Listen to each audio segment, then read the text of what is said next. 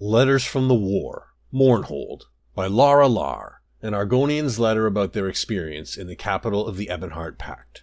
O great Raj Dilith, let me tell you of the wonders of the great and glorious city of the Dark Elves, Mournhold. I was sent to serve with the Pact troops assigned to the Deshaan region of Morrowind, and at the first opportunity I took leave to explore the fabled city of the Dunmer. Like most of the Saxhleel that grew up in our village, I had heard the horror stories about the Dark Elf city and how terribly they treated our people there. I was almost expecting to see slaves and torture devices on every corner, even though we are now friends and allies. But nothing could be further from the truth. For the most part, the Dark Elves I encountered were hospitable, if not friendly, and there was an abundance of people of other races wandering the markets as well. I met Nords and Wood Elves, Imperials and Bretons, even a Khajiit and High Elf during my visit and the variety of goods available in the market. Oh, it was almost more than I could comprehend.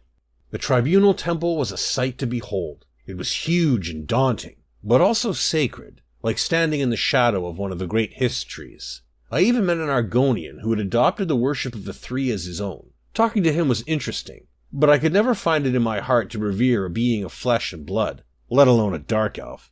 I also had a chance to visit one of the famed dark elf corner clubs. The place was called the Flaming Nix, and it boasted a fire pit right in the center of the main hall, where intoxicated patrons took turns leaping in to dance among the hot coals. I admit, I tried it myself. It was exhilarating, although I think it would have been better if I had had a few bottles of flin before I stepped into the fire. I'll write again soon. Say hello to my egg siblings for me. Your favorite student, Lara Lar.